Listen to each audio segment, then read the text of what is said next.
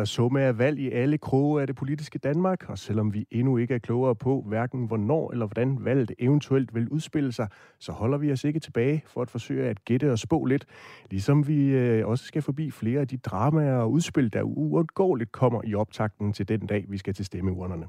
Jeg vil gerne høre dine tanker undervejs. Skriv dit øh, input i en sms på 1424, eller ring til os på 72 30 44 44.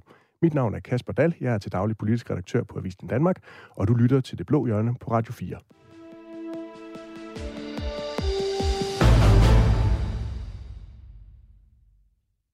Jeg tror, der er mange, der har en opfattelse af, at hvis man stemmer på Danmarksdemokraterne, så får man nok det samme, som hvis man stemmer på Dansk Folkeparti. Og den øh, misforståelse skal vi selvfølgelig have rådet bod på. Og derfor så har jeg en, øh, en invitation, nemlig til Inger Støjberg om at møde mig i øh, debat, så vi kan få øh, gjort det klart, hvor vi er enige og hvor vi ikke er enige. Det synes jeg, vi skylder danskerne. Sådan lød det fra øh, Morten Messersmith på Dansk Folkepartis sommergruppemøde i Roskilde i onsdags. Og da debatten med Inger Støjberg blev, blev, blev bekræftet, skrev formanden, på, øh, formanden for Dansk Folkeparti sådan her på Facebook. Jeg har kastet min handske, og i en ridderlig stemning udfordrer Inger Støjberg til en duel på ord, holdninger og principper. Inger Støjberg har uden tøven taget udfordringen op, og vi mødes i en diskussion i Radio 4-programmet Det Blå Hjørne. Ridder, dueller og smiden med handsker. Den fik ikke for lidt, da du inviterede til såkaldt duel, og Inger Støjberg, ifølge dig som en anden Lancelot, tog imod din udfordring på ord, holdninger og principper, Morten Messersmith. Nej, det manglede da bare. Altså, Inger er jo sådan nærmest blevet dronning af højrefløjen, så selvfølgelig må man omtale hende med bødig ridderlighed, værdighed, ikke? Men Morten Messersmith, for historieskrivningens skyld, du var jo allerede inviteret med i dagens program inden pressemødet ved jeres sommergruppemøde. Morten Messerschmidt, hvorfor skal denne snak om holdninger og principper skrues op til sådan en politisk spaghetti-western? Ah, nu behøver det ikke at være spaghetti, bare fordi det skal være western. Altså, øh, det handler jo om politik. Øh, det handler om, øh, og tror jeg, øh, mange derude, der er, er nysgerrige på, at øh, om Inger stadigvæk mener det, som hun mente, da hun sad i Folketinget. Altså, det er jo det, jeg i hvert fald interesserer mig for, fordi for eksempel på udlændedebatten er der jo øh, en række forslag, som, som vi har stillet igennem tiden, hvor, hvor vi bare har været uenige. Øhm, og det er der jo ikke noget forkert i. Altså, det er også derfor, vi går ud fra, at vi er i forskellige partier. Jeg synes bare, det er vigtigt så at få øh, fundet ud af, altså øh, når det kommer til de her helt konkrete ting, jamen hvor står Danmarksdemokraterne så? For jeg ved godt, at jeg tror, de fleste danskere ved, hvor Dansk Folkeparti står. Inger Støjberg, formand for Danmarksdemokraterne. Hvad tænkte du, da du hørte om Morten Messersmiths store lyst til at debattere med dig? Gik du straks ud og pussede sablen, eller hvordan? Nej, altså, Danmarksdemokraterne er jo ikke kommet til verden for at slås med de blå. Altså, jeg havde det sådan lidt... Jeg ved godt, jeg har skrevet på holdkortet sådan lidt sent. Men jeg havde det sådan lidt, at jeg kom ind i omklædningsrummet, og så var jeg damen, der kom med, med de blå trøjer der, og så skulle vi til at ud og spille en landskamp. Og så begynder man bare med et kæmpe slagsmål ind i, øh, i omklædningsrummet, mens alle de rødtrøde, de står ude på banen, og kampen er allerede flottet i gang. Så jeg tænkte, det er simpelthen noget lidt mærkeligt noget, det her. Øh, altså, jeg kommer ikke til at bruge min tid på at diskutere med øh, blå politikere i den her øh, valgkamp. Tvært imod. Altså, vores fælles mål må jo være at få væltet Mette Frederiksen som statsminister, og det øh, skal vi være fælles om. Og altså, det er ikke ret sjovt at være tilskuer til en fodboldkamp, hvor slåskampen den er inde i, øh, i omklædningsrummet og ikke ude på banen imod øh, modstanderne. Ah, det kan der måske godt være to øh, holdninger til. Jeg håber i hvert fald stadigvæk, at vi får en rigtig god øh, debat. Der er nok en journalistholdning og så en politiker. Det kan være, der er et journalisthold, vi kan stille med. Men det er jo sjovt, at det skal være en slåskamp at tale sammen. Altså, jeg synes jo ikke, man behøver at udlægge det som noget negativt. Altså, jeg håber jo, at Blå Blok, at, at Blå Blok kan være en, øh, kan være en bred facet. Altså, for eksempel når det kommer til at udfordre de internationale konventioner, så har det jo altid været Dansk Folkeparti, der ligesom har presset på. Også over for dig, Inger, da du så var, var minister og ikke ville gå lige så langt, som, som vi ville. Og det er, jo ikke, en, det er jo ikke en ulempe, at vi mener noget forskelligt. du er allerede i fuld gang, og vi skal nok komme til alle de øh, konkrete, men vi skal også lige have dagens tredje debattør præsenteret, Lars Bøje Mathisen, ordfører for ligestilling, frihed, erhverv, skat og en masse, masse andre emner i øh, Nye Borgerlige. Har du taget øh, krudt og kugler med, eller vil du indtage rollen som fredsmaler i dag? Nej, jeg har taget byens øl med, en, øh, en serie, som jeg tænkte på var godt her på en, øh, på en fredag formiddag, og så glæder jeg mig til at debattere politik, både med Inger og Morten. Og således fik vi hilst på vores tre debattører, Morten Messersmith, formand for Dansk Folkeparti, Inger Støjberg, formand for Danmarksdemokraterne, og Lars Bøje Mathisen, folketingsmedlem for Nyborgerlige.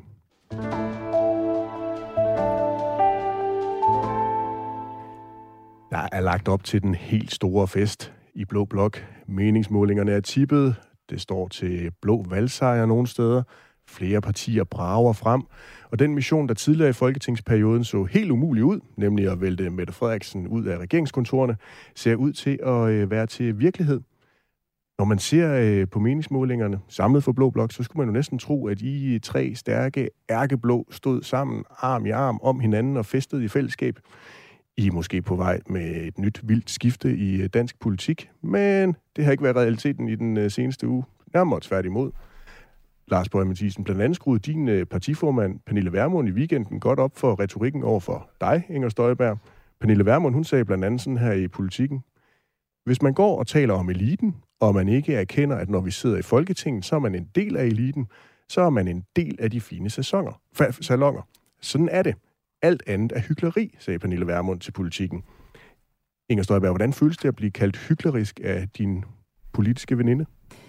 Sådan er øh, politik måske bare nogle gange. Altså, der er ikke øh, gået skår i glæden for, for mit vedkommende. Øh, jeg holder lige meget af Pernille Vermund, som, som jeg gjorde før, også som, øh, som god veninde. Altså, hun, øh, hun var der i meget, meget høj grad for mig, øh, da, da barnebrudssagen kørte og samlede masser af penge ind til at flyve rundt med fly, og jeg ved ikke hvad. Så, så det var helt fantastisk. Øh, og det er jo øh, noget, som jeg er enormt taknemmelig over, og det var Dansk Folkeparti i øvrigt også.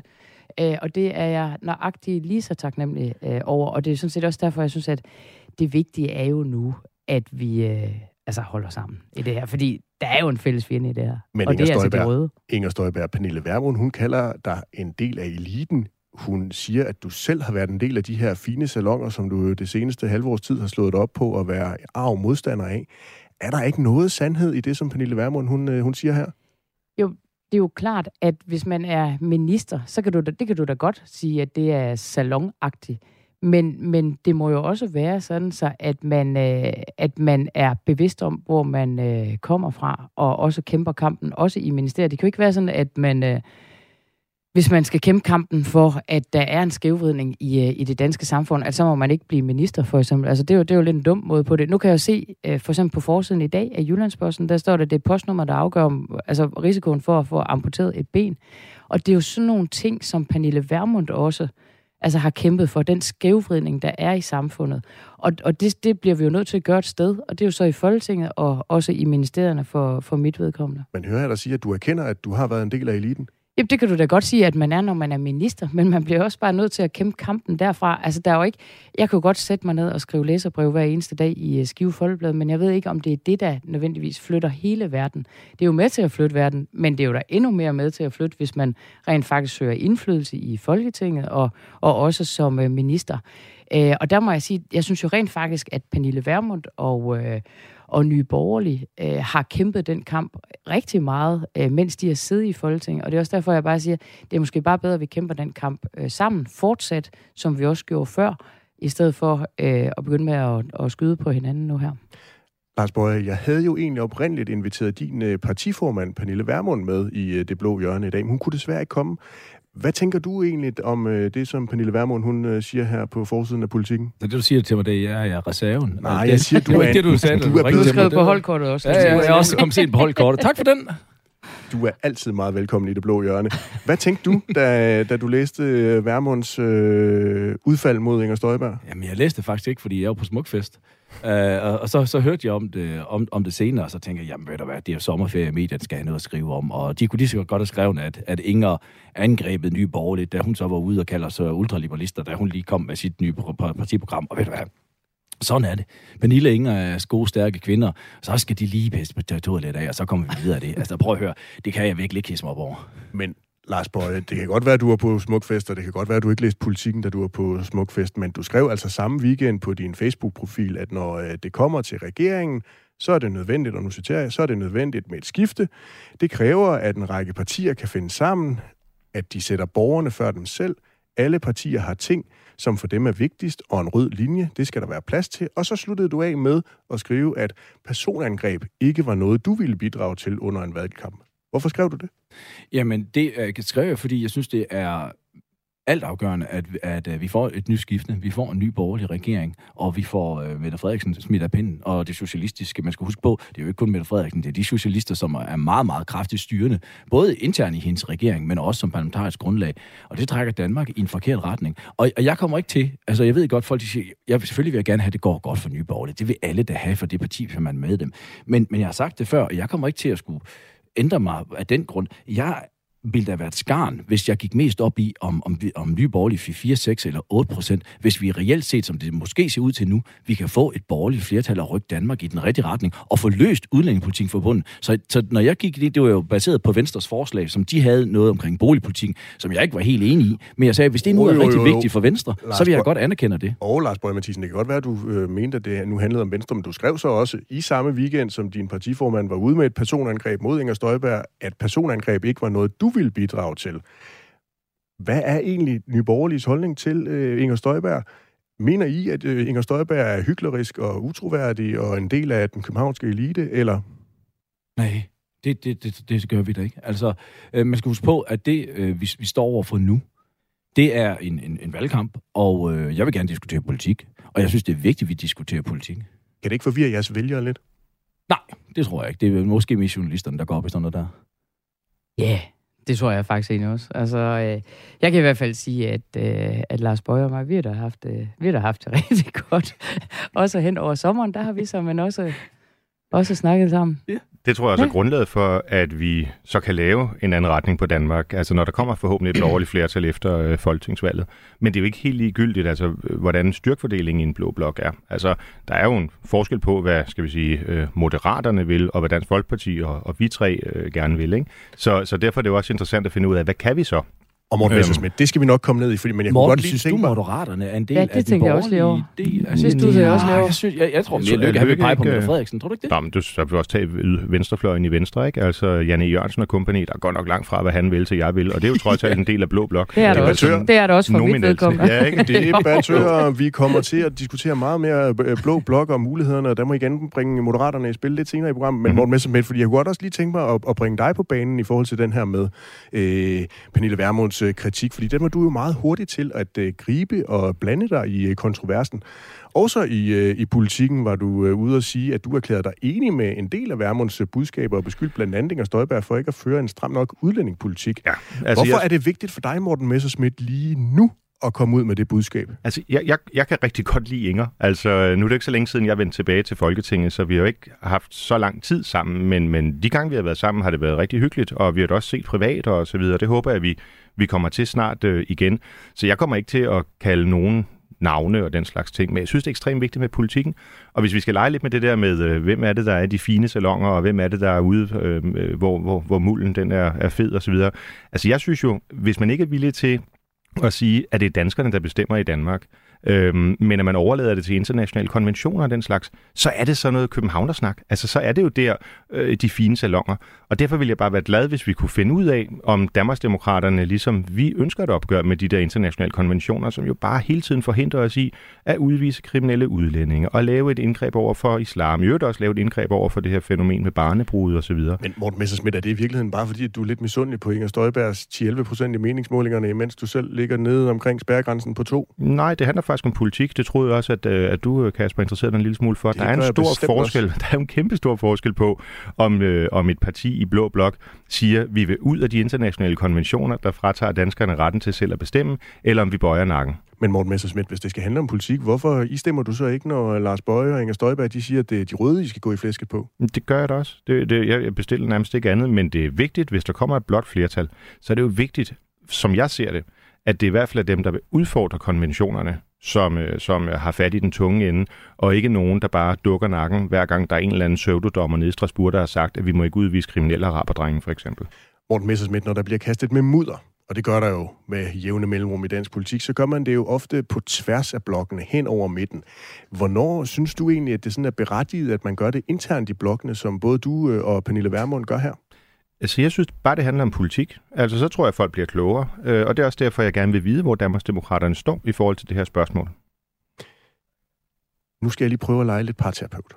Jeg ved ikke, om det kommer til at, øh, at fungere for mig, men det lyder til, at I er enige om alle tre, at I meget gerne vil vælte Mette Frederiksen. Ja. Jeg ser, I nikker og siger ja. Risikerer I ikke med den her interne ballade, hvor vi har Pernille Vermund, der den ene dag øh, går i flæsket på Inger Støjberg, vi har Morten Messersmith, der den næste dag øh, gør det og gerne vil have dueller og kaster handsker og alt muligt ridder øh, retorik. Risikerer I ikke nu, at i sætter det hele over styr? Nej, det gør vi ikke, Jo. Kasper. Fordi at, at, nej, men, jamen, det gør vi. Jo, jamen, det, hvis, vi, Det er hvis, så hvis, det, vi hvis, kan blive jamen, hvis vi bliver ved med det, så... Men, men prøv at høre, nu har vi brugt et kvarter på det der.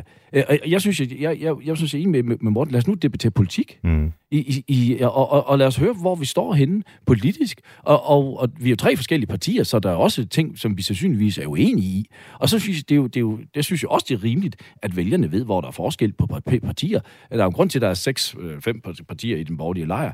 Men, men, men derfor er, vi har jo en hovedopgave, og det er at trække Danmark i en mere borgerlig retning. Og så kan man sige, at nye borgerlige blev dannet på grund af, at vi skulle have løst den her udlændingepolitik, fordi vi ikke kunne sidde og se på den retning, som Danmark gik. Og det er helt centralt for os, og det har jo ikke ændret sig. Inger Støjberg?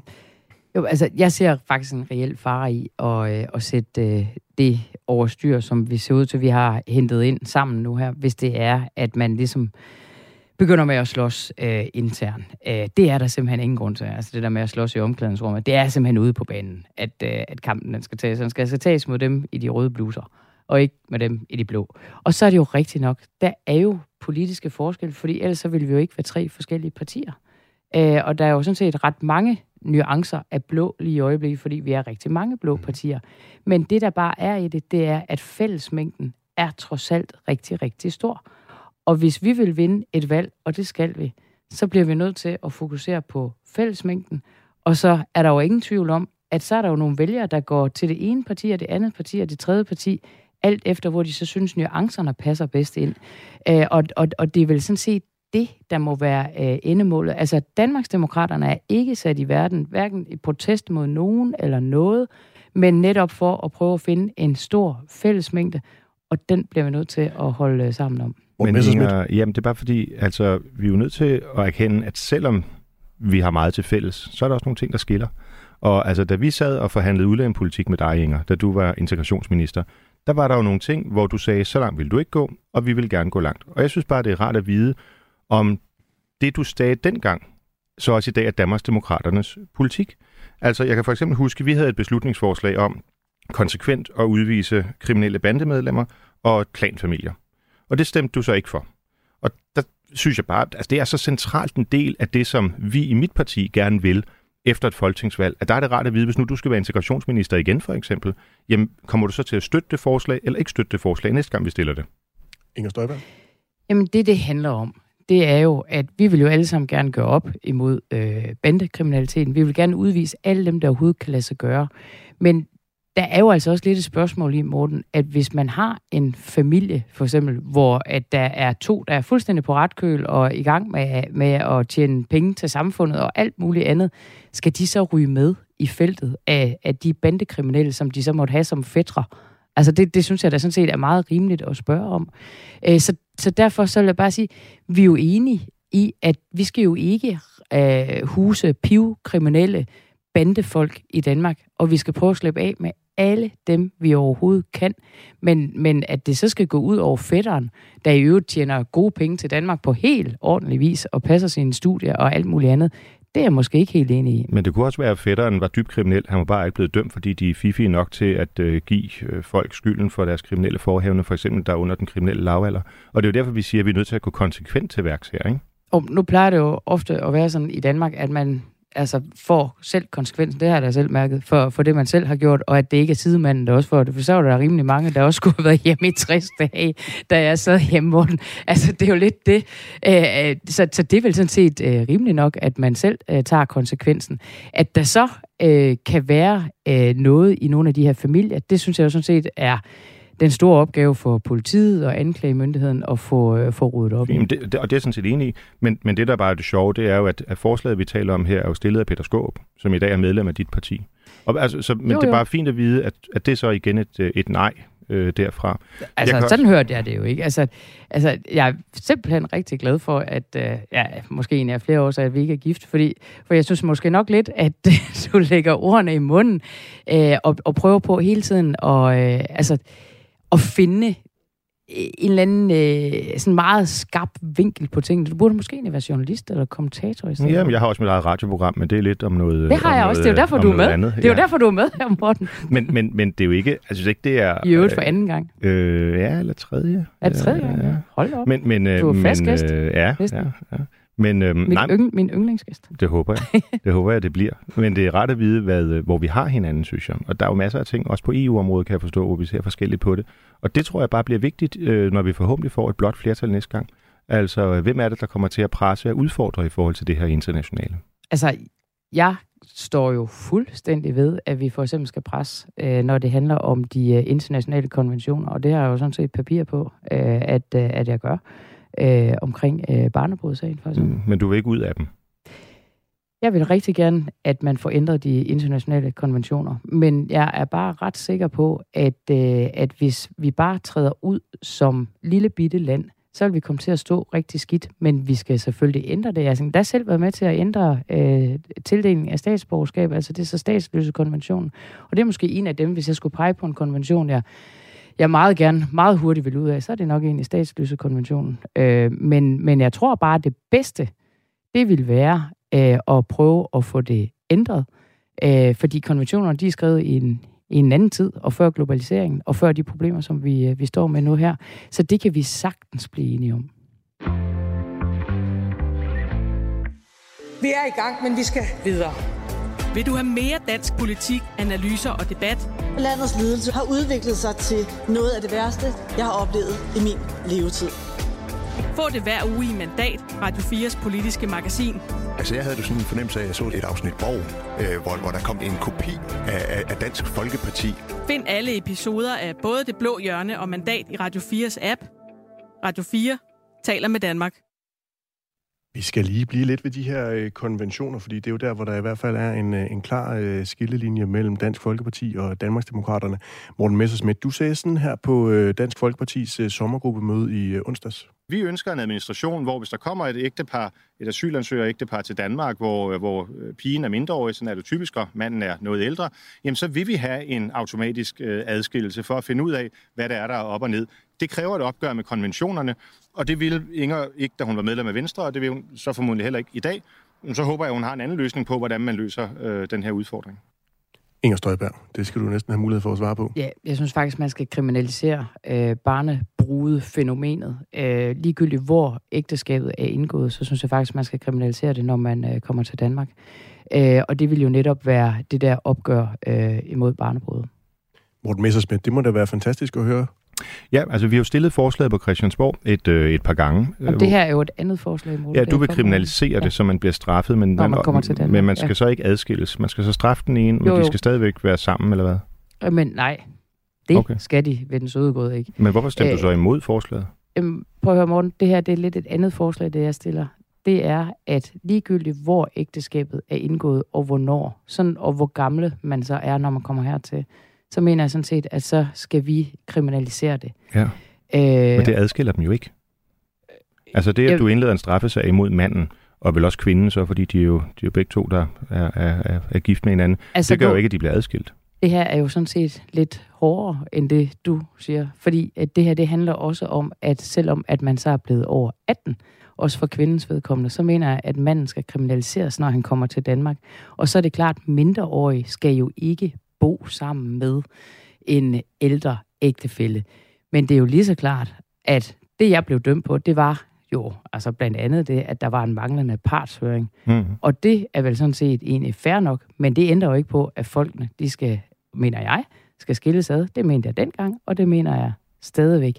Men, men jeg anerkender også, at jeg lige har været 60 dage i fængsel for, at der skete nogle fejl. Og de fejl, dem skal vi selvfølgelig ikke begå en gang mere. Men det betyder så også, at vi øh, er, er enige i hvert fald ikke i forhold til det med straffen, det kan vi sagtens øh, tale om, men i forhold til, hvordan vi så håndterer det. Altså hvis der kommer en 38-årig mand med en øh, 16-årig pige, så mener jeg, at de skal umiddelbart adskilles.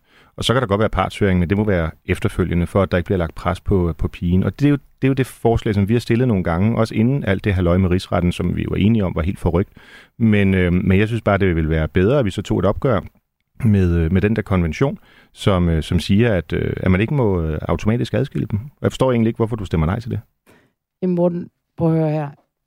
vi bliver nødt til at følge dansk lovgivning også. Det er jo sådan set der, hvor partshøringen ligger. Så skal du ophæve dansk lovgivning. Og det tror jeg faktisk ikke, at du, du mener, når det kommer til alle mulige andre sager.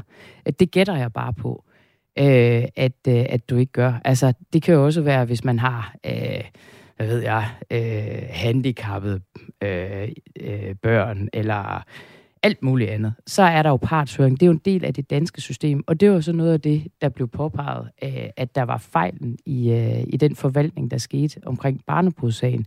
Og den fejl skal vi da ikke begå én gang mere. Men det hænder der ikke på, at mit, mit forhold til, hvordan vi skal se på barnebrud, er der fuldstændig den samme. Det er et uvæsen, og det hører overhovedet ikke til i Danmark, og vi skal ikke acceptere det.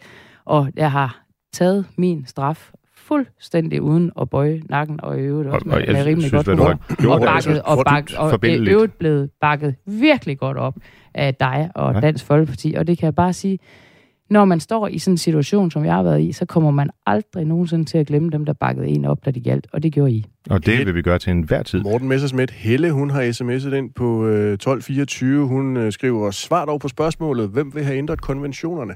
Tak. Lars Bøje, Nye Borgerlige, skal I have ændret i konventionerne? Ja, hvis der er behov for det. Vi sætter danskernes tryghed og sikkerhed øh, først, og, og så må de konventioner vige. Og det er jo ikke, fordi man skal træde ud af dem. Man skal huske på, at øh, det er jo en, en regelændring, man har valgt, at de konventioner skal lægge over dansk ret. Det kan man jo bare øh, lave om igen, så behøver man ikke at træde, træde ud af dem.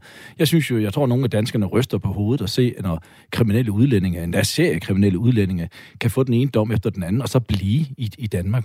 Og der mener vi jo, at der skal kriminelle udlændinge, altså voldtægtsforbrydere og andre, de skal konsekvens udvises, og der skal ikke være en eller anden lille kattelem for, at de så ikke kan udvises. Og det var noget af det, jeg synes, den, den tidligere regering, den, den fejlede under, at de ikke fik et opgør med det. Altså, partierne går til valg på, at de vil udvise kriminelle udlændinge, men når det kommer til stykket, så gør de det ikke. Og det er derfor, vi siger, at nye borgerlige nok er nok, og det bliver vi simpelthen nødt til at stå fast på. Hvis der skal være en borgerlig regering igen, så kan der altså ikke være de her kattelemme, så kriminelle voldtægtsforbrydere kan få lov til at blive i Danmark.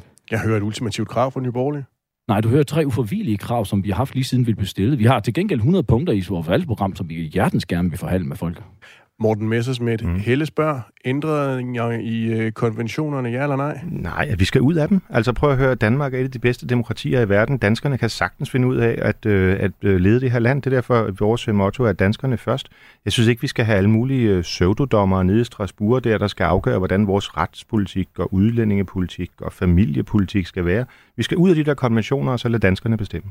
Ja, det er jo i øvrigt heller ikke et krav om, det skal være juridisk bindende. Inger Støjberg, Danmarksdemokraterne, vil I have ændret i konventionerne eller ud af dem? ændret i konventionerne, øh, fordi vi kan ikke som et lille bitte land altså stå fuldstændig alene. Hvis vi gør det, så er der faktisk nogle jo konventioner, der så, hvis vi træder ud af den, vil føre til, at vi så altså kommer i en dårligere retsstilling i forhold til, hvis der kommer udlændinge her til Danmark, som vi så ikke kan altså ekspedere videre, fordi vi kan godt gå hen og blive et helle for, øh, for udlændinge, der rejser til, øh, til Danmark øh, som følge af det. Og det er jo derfor, det er bare ikke så simpelt endda. Men, men bare lige for at sige igen, man kan rent faktisk godt, hvis man vil, få ændret i konventionerne. Vi gjorde det omkring tildeling af statsborgerskaber til, øh, til kriminelle, øh, eller til folk, der var til, til fare for, for landets sikkerhed, hvor man øh, før øh, den, borgerlige, den daværende borgerlige regering kom til, der skulle man tildele de her statsborgerskaber, hvis de var statsløse. Øh, det øh, sagde vi, det ville vi ikke. Og der fik vi rent faktisk lavet en ændring i konventionerne, der gør, at nu kan man, man blive ved med at skubbe det her, så at man ikke kommer til at Men tildele Inger, det statsborgerskab. også Og det er lige- bare for at Ja, sige, forstår at det kræver virkelig rigtig meget at få ændret de her ting. Men, men, men jeg tror bare, det er den rigtige vej for os at gå. Jeg tror, det er den mest fornuftige vej, hvis vi vil at passe godt på Men Danmark. indtil vi får de der konventioner, og du ved også, at det, det er et kæmpe arbejde, og der er mange, er der skal kæmpe være arbejde. enige og sådan noget. Ja. Indtil det sker, der bliver vi da nødt til at sætte danske kvinder og dem, der bliver ofre for udenlandskes voldtægter, og sætte dem først. Præcis.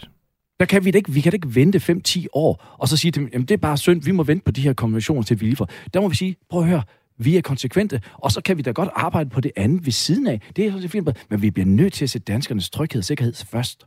Men problemet er bare, hvad nu hvis det nu kommer ind for eksempel og påvirker nogle af udleveringsaftalerne og sådan nogle ting? Men det gør det jo Øh, ikke, Inger. det Det, er jo ikke den, det er jo ikke den konvention, vi taler om. Vi Nå, taler om nu, taler, nu, nu taler vi jo sådan helt generelt om konventioner. Nej, nej, altså, vi- nå, nej, nå, det forstod jeg. Jeg forstod det jo, det der var hele spørgsmål. Det var, vil vi have ændret konventionerne? Det er klart, det er jo ikke eller vi sambeskatningsaftalen med Nu- Sydkorea. Altså, det er jo det, der påvirker udlændingepolitikken. Nu, nu, taler vi uh, udlændingepolitik sådan helt generelt af.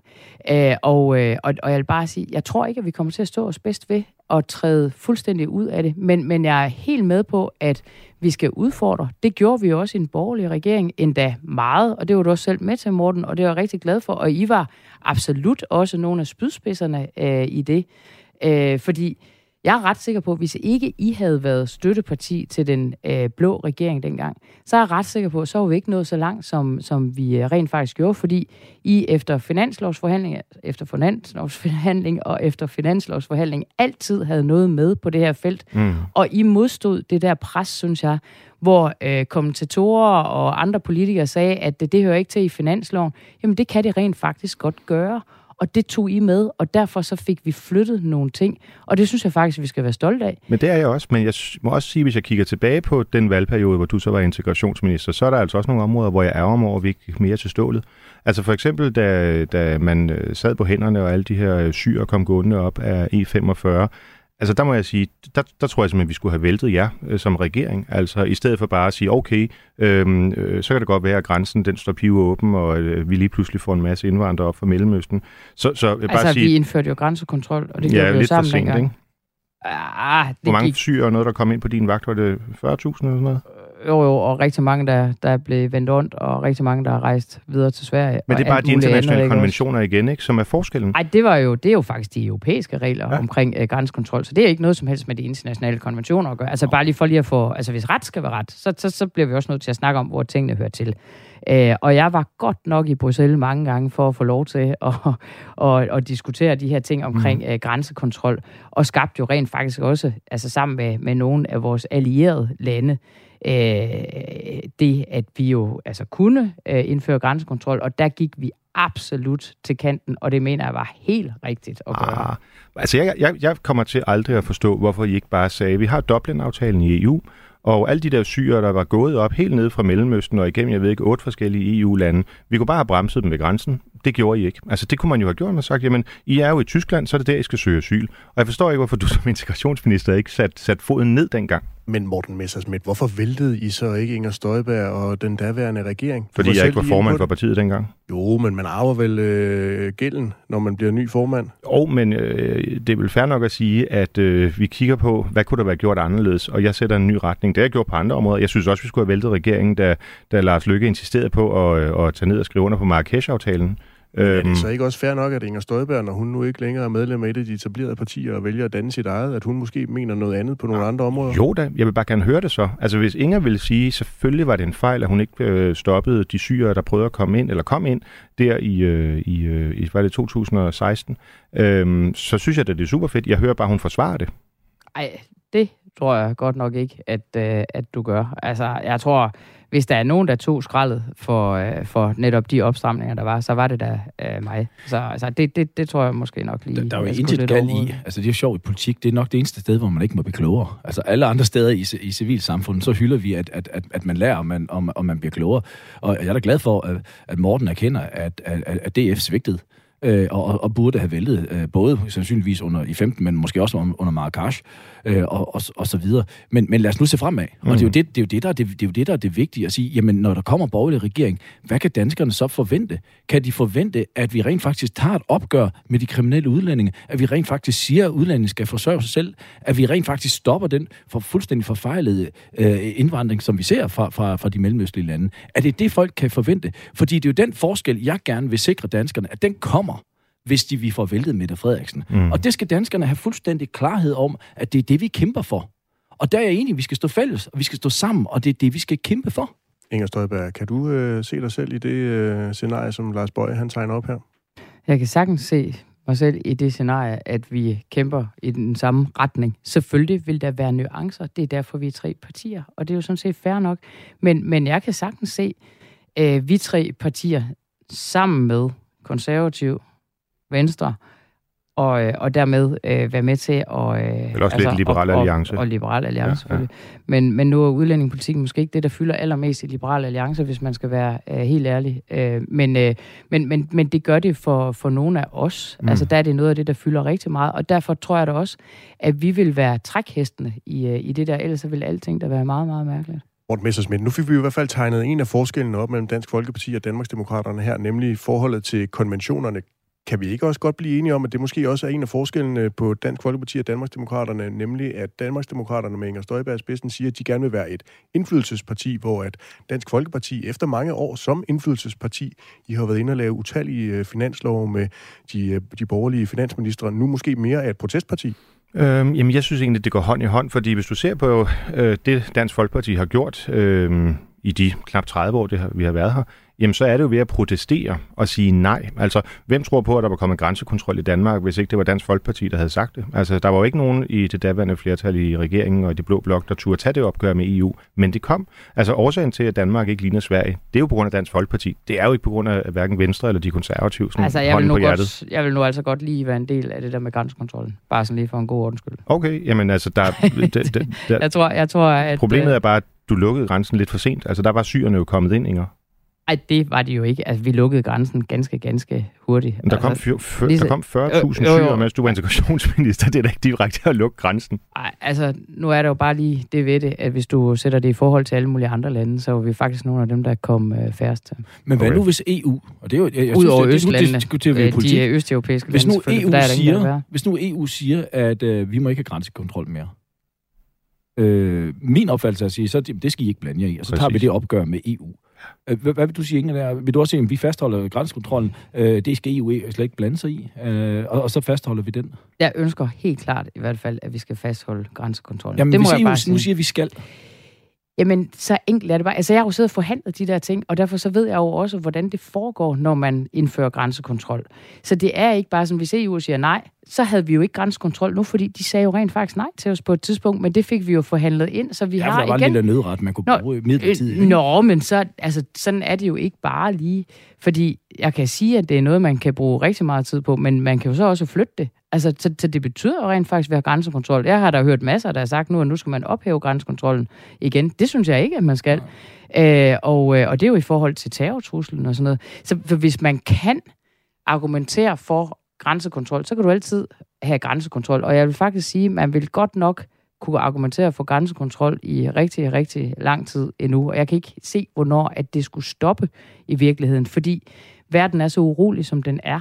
Og der vil man jo altid kunne bruge det som et, øh, altså et, mm, en middel, synes jeg, og et helt relevant middel at sige, at så skal vi jo selvfølgelig have noget øh, grænsekontrol på en eller anden måde. At jeg så tror, at man kan modernisere grænsekontrollen også, så man i højere grad kan overvåge grænserne via altså, teknologiske løsninger.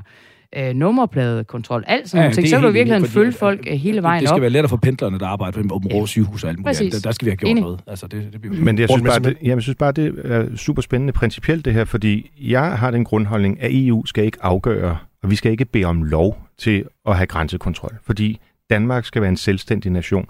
Og altså, jeg kan jo også huske, at vi havde hele diskussionen om det her med optjeningsprincipper, altså skulle vi trodse EU-reglerne, sådan at vi kunne forhindre øh, alle mulige østarbejdere i at få øh, børnepenge og hvad ved jeg, SU og så videre, hvor vi heller ikke var enige med, med Inger dengang. Øh, og det kan jeg så også lidt høre her. Altså, der er en, der er en nuanceforskel, må man nok sige, ikke? i forhold til, hvor hårdt man vil gå til systemet Men, dernede. men Morten, det er jo måske også derfor, vi er to forskellige partier. Ja, helt sikkert, Altså, ja. det, er jo, det er jo, altså, hele essensen i det her, med, altså hele spørgsmålet omkring Danmarksdemokraterne, det er jo netop, at det ikke er Dansk Folkeparti 2,0. Øh, og det skal det ikke være. Men vi skal forhåbentlig da være to partier, som altså finder den store fællesmængde og, og tager det, i stedet for at sidde og slås ud i omklædningsrummet. Absolut. Jamen, det, det, altså, jeg håber ikke, du oplever det her som en slåskamp. Altså, fordi altså, slåskampen begynder jo, når vi har et blåt flertal. Øh, og hvilken retning det så skal være. Altså, så håber jeg, at samarbejdet begynder. Jo, det må men, jeg sige. men, men det, du, det håber du, beskrev, jeg mere. du beskrev lige Ja. før, da du var integrationsminister sidst, ikke? der sagde du, at det var en kamp, altså at få tingene på plads. Jeg tror også, Og jeg sådan- sagde, at I var trækhesten. Ja, ja, Det præcis. da Og det kommer vi til at blive igen. Det er bare rart at vide, om vi på nogle områder trækker i samme retning, eller i forskellige retning. vi trækker i samme retning, så er i bare, så, EU. så er der måske et spørgsmål om, jamen altså, I forhold til EU, der må man jo sige, at øh, jeg synes jo ikke, vi skal ud af EU. Jeg synes jo ikke, vi skal have sådan et øh, dansk Brexit. Jeg synes, at vi skal vende tilbage til det, vi havde engang, altså EF. Jeg synes, vi skal begrænse EU's magt, fordi øh, det har grebet fuldstændig uhyrligt om sig. Kan du nævne et Øh, eksempel på, at det nogensinde er lykkedes? Ja, det håber jeg da. Altså, det var da i øvrigt også det, I selv stod for før. Øh, men Men altså, er der et eksempel? Altså, kan du komme på et eneste land, der er Fordi jeg sad 10 år i Europaparlamentet og kæmpede for det, du siger. Jeg kom bare hjem med en erkendelse af, at der er ingen eksempler på, og så, at og så EU... synes du så, er det bedste det er bare at stille sig helt udenfor? Nej, ikke Altså, det, udenfor. det synes jeg... Nej, øh, der skal også lige huske på, nu, altså Nye Borgerlige, vi anbefaler jo også, at der skal være en folkeafstemning, og så skal danskerne bestemme om det. Men det er ikke, det er ikke at stille sig helt udenfor. Jo Altså, ikke- altså, der er jo samarbejdstal. Altså, Norge har samarbejdsaftaler, Schweiz har samarbejdsaftaler, England Præcis. har jo lavet samarbejdsaftaler. Så det, så det var jo ikke enten helt, helt udenfor eller indenfor. Man kan sagtens lave en række, række, række kom, kompromiser. Øh, så, så, så, jeg synes ikke, at, at enten er man helt udenfor eller, eller helt inde i. Men, men, men altså, vi skal også, være- jeg synes også, vi skal være ærlige og sige, prøv at høre, chancen for, at EU decentraliserer sig, så har du større chance for at vinde i lotto. Altså, det kommer ikke til at ske. Morten, Eurolotto. Morten, Altså. Morten Messersmith, Så inden, vi hellere vinde i lort. ja, ikke inden vi begynder at spille lotto og, og, og dele øh, favorittal ud her i, øh, i studiet. Morten Messersmith, søger du i virkeligheden ikke bare konfrontationen øh, med Inger Støjberg for at få noget øh, omtale, noget markedsføring, noget fokus på Dansk Folkeparti? Nej, jeg tror, det der med at søge konfrontationen, det klarer journalisterne så fint. Nej, altså jeg, jeg er bare ærlig i forhold til at sige, selvfølgelig er der meget mere, der binder os blå partier, og især de tre, der er med i studiet her, sammen. Selvfølgelig er der det, men der er jo også en årsag til, at vi er forskellige partier. Men Morten Messersmith, var det ikke en handske, du kastede på Facebook? Jo, og, og jeg vil sige relativt øh, jovialt og venligt, ikke? Altså, det er jo sådan, det, var jo ikke sådan, at- altså det er jo ikke mig, der har været ude og kalde Inger for navne, må jeg lige sige. Jeg kan godt lide Inger, altså vi, vi har det faktisk godt sammen, men det betyder jo ikke, at vi er enige om alt, og det synes jeg også bare, man skal være ærlig omkring.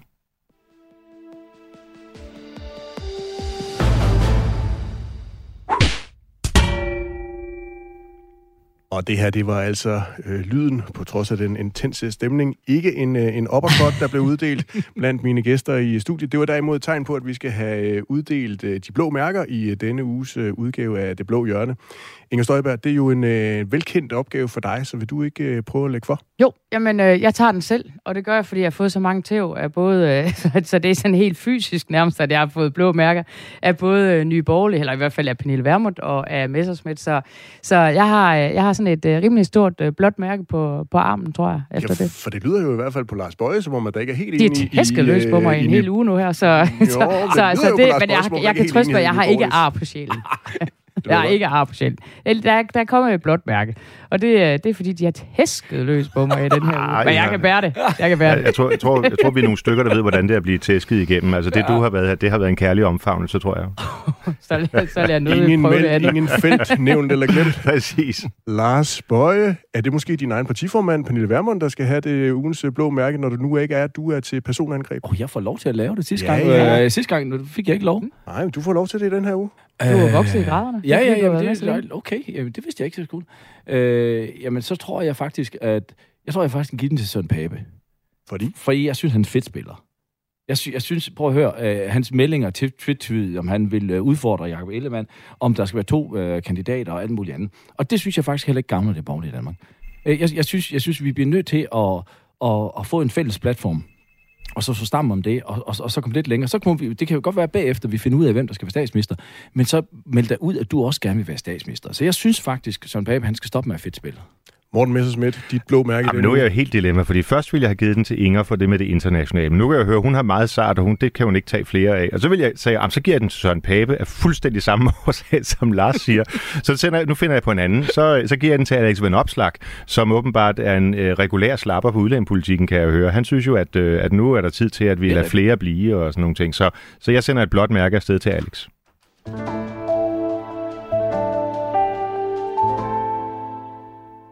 Vi skal fortsætte i øh, det navlepillende, som vi plejer at gøre her i øh, Blåt Hjørne. Vi skal til at øh, diskutere, hvordan I egentlig får sikret jer, at øh, der kommer til at være mere end 50 procent af danskerne, der sætter kryds ved det. De mange borgerlige partier, der er, selvom I lidt ligger i noget, der kan minde om en, øh, en intern øh, borgerkrig. Ah, Øh, det Gør er vi da bare- ikke. Altså, Ej, er det det må for du noget sludder? Det skal man Du altså trænger til være- weekend nu, Kasper. Den er lige godt Ja, du trænger, ja, det tror jeg. Der Du må være trænger til at komme ud i solen. i studiet i er år. også, jamen, det er der faktisk hos vi Morten. kan Der er ret hurtigt blive enige om, at det kan det er verden, der er problemet. Men Ja, jamen, det er før I bliver det kan forenet, vi. så skal vi lige høre et øh, meget kort klip. Lytte med her.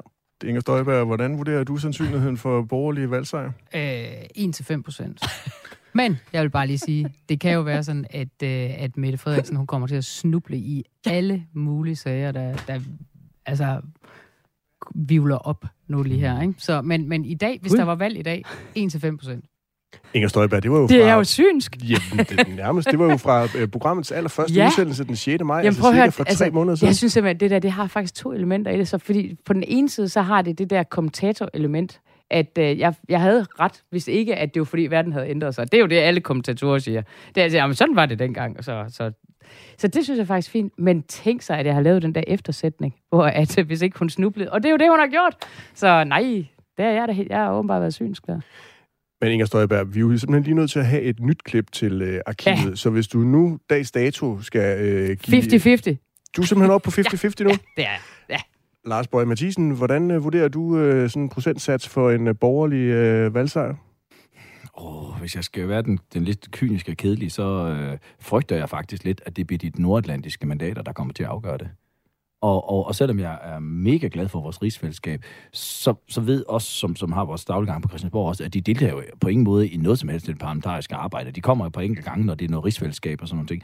Men jeg frygter faktisk lidt, at det bliver de med nordatlantiske mandater, der faktisk kan afgøre, hvem, øh, hvilken retning Danmark grundlæggende skal have, også indrigspolitisk. Og det synes jeg, jeg synes faktisk, det er lidt ærgerligt. Men, men, men det, det, hvis du spørger mig lige nu her, så tror jeg faktisk godt, de, det ligger så tæt, at de kan blive afgørende. Jeg håber og tror, at, at vi er i stand til at forklare danskerne, hvad der er et fælles borgerligt projekt. Det er jo også derfor, jeg rakte ud og rakte ud til Venstre og sagde, hvis det her med boligbeskatning og de her fradrag er vigtigt for jer, jamen så anerkender vi det. Fordi lad os nu prøve at finde de, de fællesskaber, vi har, de fælles platforme, i stedet for at tale hinanden dårligt, så tale hinanden Men bedre. Lars Bøge, der er utrolig mange ord og mange meget få tal. Altså et procenttal var det, jeg spurgte til. Jamen, du, du sagde jo 50-50, så sagde jeg, at de, de, der er fire øh, nordatlantiske mandater. Så kan du selv regne det ud. 4 ud af 179. Det bliver meget, altså, altså, meget svært er lidt med, med den temperatur, der er i, øh, i studiet her i, i Aarhus. Morten Messersmith, jeg håber, det er lidt køligere hos dig i, øh, i København, og at du ja. Måske har mulighed for at sætte et uh, tal på. Ja, altså hvis vi skal følge øh, Bo- Lars Bøjes logik, så er det jo 52-48 lige i øjeblikket, eller sådan cirka, ikke? Øhm, og øh, ja, jeg håber da, det er 50-50. Altså, jeg tror i virkeligheden, at vi får en relativt lang valgkamp, øh, fordi det har Mette Frederiksen brug for, og det skal vi jo i fællesskab bruge til at pege på, hvad det er for en, øh, en, øh, et scenarie, der venter, øh, hvis vi får rødt flertal igen, fordi det er jo ikke bare en fortsættelse af Mette Frederiksen, det kunne sådan set være slemt nok, men altså de radikale og, og SF har jo også sagt, at de vil i regering, og det er jo, altså det er jo, der er jo nærmest ikke en katastrofe i Danmarks historie, som radikale ikke har ejerskab til, så det vil virkelig være et, øh, en, en udfordring, og det er det, vi skal ud og sige. Morten Messersmith, var der et tal, eller lagde du der bare Ja, op ja, nej? 50, nej, ja, nå, jamen, altså, når der bliver sagt kloge ting, så må man godt erklære sig enig i det, ikke? Morten Messersmith, jeg kunne også godt lige tænke mig at høre din øh, korte vurdering af, når det nu er meningsmålinger, der viser, at det kan være 50-50, sågar nogen, der peger på et øh, borgerligt flertal. Er det så fordi, at I i Blå Blok har været dygtige, eller er det fordi, Mette Frederiksen har været dårlig? Jamen, jeg tror i virkeligheden, at vælgerne øh, tager begge dele ind. Altså, man kigger på dem, der har ledet landet i dag, og siger, er det noget, vi vil? Øhm, og så ser man på, er der et alternativ? Derfor handler det selvfølgelig også om, at vi frem mod øh, folketingsvalget får lanceret nogle fælles udspil i, i Blå Blok, så man kan se, at vi rent faktisk, på trods af uenigheder på nogle områder, så også kan levere en, en ny retning for Danmark. Ja, og jeg tror også, at man skal også erkende efter valget i, i 19, Øh, Venstre skulle lige skifte formand øh, lidt af nogle, nogle, nogle, gange.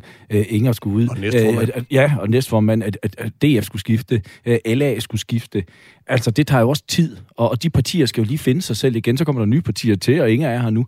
Øh, og, og, men jeg synes, øh, uden det skal være ren ananas i egen juice, at vi faktisk i, i Blå Blok har formået inden for det sidste halvår og år at nærme sig og stå fast over for regeringen på, på nogle ting og nogle områder. Øh, og, og det tror jeg også, at vælgerne, de, øh, de anerkender. De vil altså have en, en stabil, og de gider ikke et, øh, alt for meget bøvl og bagl. Altså, de vil også have noget stabilitet. Og det skal vi vise, at vi har et borgerligt projekt og et fælles platform, som vi kan stå sammen på. Og så tror jeg faktisk, vi vinder vandet. Morten Messersmith, han nævnte jo lige øh, de radikale, og det er jo ganske rigtigt, at de har jo været ude med sådan et valgultimatum, der hedder, at øh, Mette Frederiksen skal have udskrevet et øh, folketingsvalg senest ved Folketingets åbning den øh, 4. oktober. Lige en hurtig runde, Morten Messersmith. Hvornår planlægger du, at statsministeren hun trykker på den ikke eksisterende valgknap, og I skal i gang med at føre valgkamp? Oh, det er jo sådan et, et lydklip her, der kan køres i en uendelighed, ja. når jeg så har taget fejl. Øhm, jamen, jeg tror, Mette Frederiksen vil have en lang valgkamp, øh, og øhm, så det, den, den onsdag, der ligger før 4. oktober, hvad er det? Er det 27. september eller sådan et eller andet? Er det en god valgdag, eller er det en god dag at udskrive valg på? Nå, nej, der, der tror jeg, valget bliver. Jeg tror ikke, hun gider at gå ind i en, i en, øh, i en, i en åbningsdebat i Folketinget, øh, hvor der ikke er afholdt øh, folketingsvalg. Lars Bøge Mathisen, hvornår regner du med, at du skal ud og føre valgkamp? Og det skal jeg snart få valgt. Det bliver afholdt den øh, 20. september. Inger Støjberg, du er nok den, der har allermest travlt, fordi Danmarksdemokraterne er jo det nyeste parti her i øh, blåt hjørne, så øh, hvornår øh, regner du med, at du øh, skal Vi skal have... have taget billeder her i weekenden ja. til plakaterne. Og så skal Der de hurtigt ned til trykkeriet. Ja, det skal de. Øh, jeg tror, hun lige har brug for at fremlægge noget på deres sommergruppemøde i næste uge. Så tror jeg, hun har brug for at finde nogle penge i 2030-planen, og så har hun brug for at fremlægge et finanslovsforslag med alle milde gaver, der regner ned over os. Og det vil sige, så skal vi lige nogle uger frem, inden hun, øh, hun udskriver det. Men det er også fordi, jeg er sådan en traditionel type. Altså, sådan, sådan vil jeg, tror jeg, tænke, hvis det var Og nu vil mig. Ingen jo ikke sige det selv, så det, nu skal jeg gøre det for hende. Det det, som, som Socialdemokratiet de sidder og tænker på lige nu, det er at sige, okay, skal vi tage valget nu med det samme? Fordi de 3%, 3-4%, som Inger hun har taget fra Socialdemokratiet, de, de, de er afgørende. Og så vil de sidde Socialdemokratiet sidde og sige, okay, skal vi tage det nu, hvor hun måske ikke har sin politik klar, sin organisation klar, og så satser vi på, at det bliver krise derude, eller skal vi bruge de næste to måneder på at køre smedekampagner imod hende, og, og så kan vi måske prøve at skubbe de 2-3% tilbage til os. Det er jo det, de sidder og tænker på lige nu, ikke? Var, var, det det, var det det, Morten, du mente der, da du sagde, at øh, så havde jeg ikke prøvet rigtigt at få tæv af Socialdemokrater? så kan jeg altid krybe ind her i det blå Jo, hjørne hver fredag, de- og så få altså, vi kan jo lige godt være, hvad det er, der sidder og foregår, hvad der foregår, ikke? Noget I på et tidspunkt også skal blive enige om i Blå Blok, hvis det ender med, at mere end halvdelen af danskerne ønsker at stemme på øh, nogle af de mange borgerlige tilbud, der er i, øh, i blokken, det er jo en fælles statsminister. Lige nu der er det kun øh, Venstres formand Jakob Ellemann Jensen, der har meldt sig. Vi har været inde på, at øh, vi går og venter alle sammen på, at øh, de konservatives formand Søren Pape Poulsen finder ud af, om han stiller sig til rådighed. Morten Messersmith, hvem ser du som øh, statsminister for Blå Blok? Altså jeg vil sige det sådan, jeg håber, at Pape kommer på banen, øh, fordi jeg tror på, at det er godt med konkurrence, øh, fordi vi kommer til at stille en, en række krav, altså blandt andet på udlændingepolitikken og social sundhed, alle de ting, der er vigtige, øh, og der vil det jo være ærgerligt, hvis der kun var én kandidat. Altså jeg synes, det vil være rigtig godt for Danmark at, øh, at øh, få, få i hvert fald to borgerlige kandidater, fordi vi vil ikke bare sådan stikke op for bollemælk, altså vi kommer til at stille nogle klare krav, uanset hvem af dem det så skal være. Så du vil så sådan, sådan en rigtig jysk krammer gå ind og forsøge at forhandle mest mulig Jamen, indflydelse hvad, for de jeg, mandater, du har? hele min barndom gik jeg rundt på krammermarkedet, altså jeg har lært det på tricks. Lars Bøje, hvad tænker du? Hvem Jamen, skal være borgerlig Jamen statsministerkandidat? for os er det ikke øh, vigtigt, hvilken frisyr det er. Det er den politik, der bliver ført. Og, og det har vi sagt hele vejen igennem, og det kommer vi ikke til at, til at ændre på. Inger Støjberg, prøv lige at lytte med, fordi jeg vil gerne lige spille et uh, lille klip fra dig fra en af vores første udsendelser tilbage i maj. Inger Støjberg, hvem mener du er den bedste statsminister, som Blå Blok kan levere til Danmark lige nu? Jamen altså, det er jo lidt ligesom, altså, det er sådan lidt det modsatte af at være med i Landmand søger kærlighed, ikke? Og så jeg har det lidt sådan borgerlig dame søger leder, og det er blevet lidt date my nøgen i stedet for. Øh, og lige nu, der, der kan jeg ligesom stå, hvis, øh, hvis som borgerlig vælger, at vælge mellem en, der er øh, sådan lidt halvradikal, eller en, der blæser om kul, lige snart det blæser. Og, øh, og, og det synes jeg faktisk er lidt problematisk. Inger Støjberg, tilbage i maj, der var du jo sådan en politisk fri fugl. Nu er du jo blevet Og så synes form- du, vi giver blå mærker. nu er du formand for Danmarksdemokraterne. 10-11 procent i Ja. øh, meningsmålingerne. Ej, ja, jo, jo, jo. Er, du stadigvæk, det, er du stadigvæk med i et reality-program? Ja, nu har jeg nok lidt mere som om, det er jo Zulu Djævleræs, jeg har været med i her i dag, synes jeg, og her den seneste uges tid. Øhm, altså, det kommer fuldstændig til at afhænge af øh, troværdighed, hvem man stoler mest på, og først og fremmest selvfølgelig så også øh, politikken. Så jeg vil sige, den, den som, øh, som vi fra Danmarksdemokraterne mener, vi bedst kan stole på, og som øh, kommer med det politiske program, som vi kan bakke bedst op om.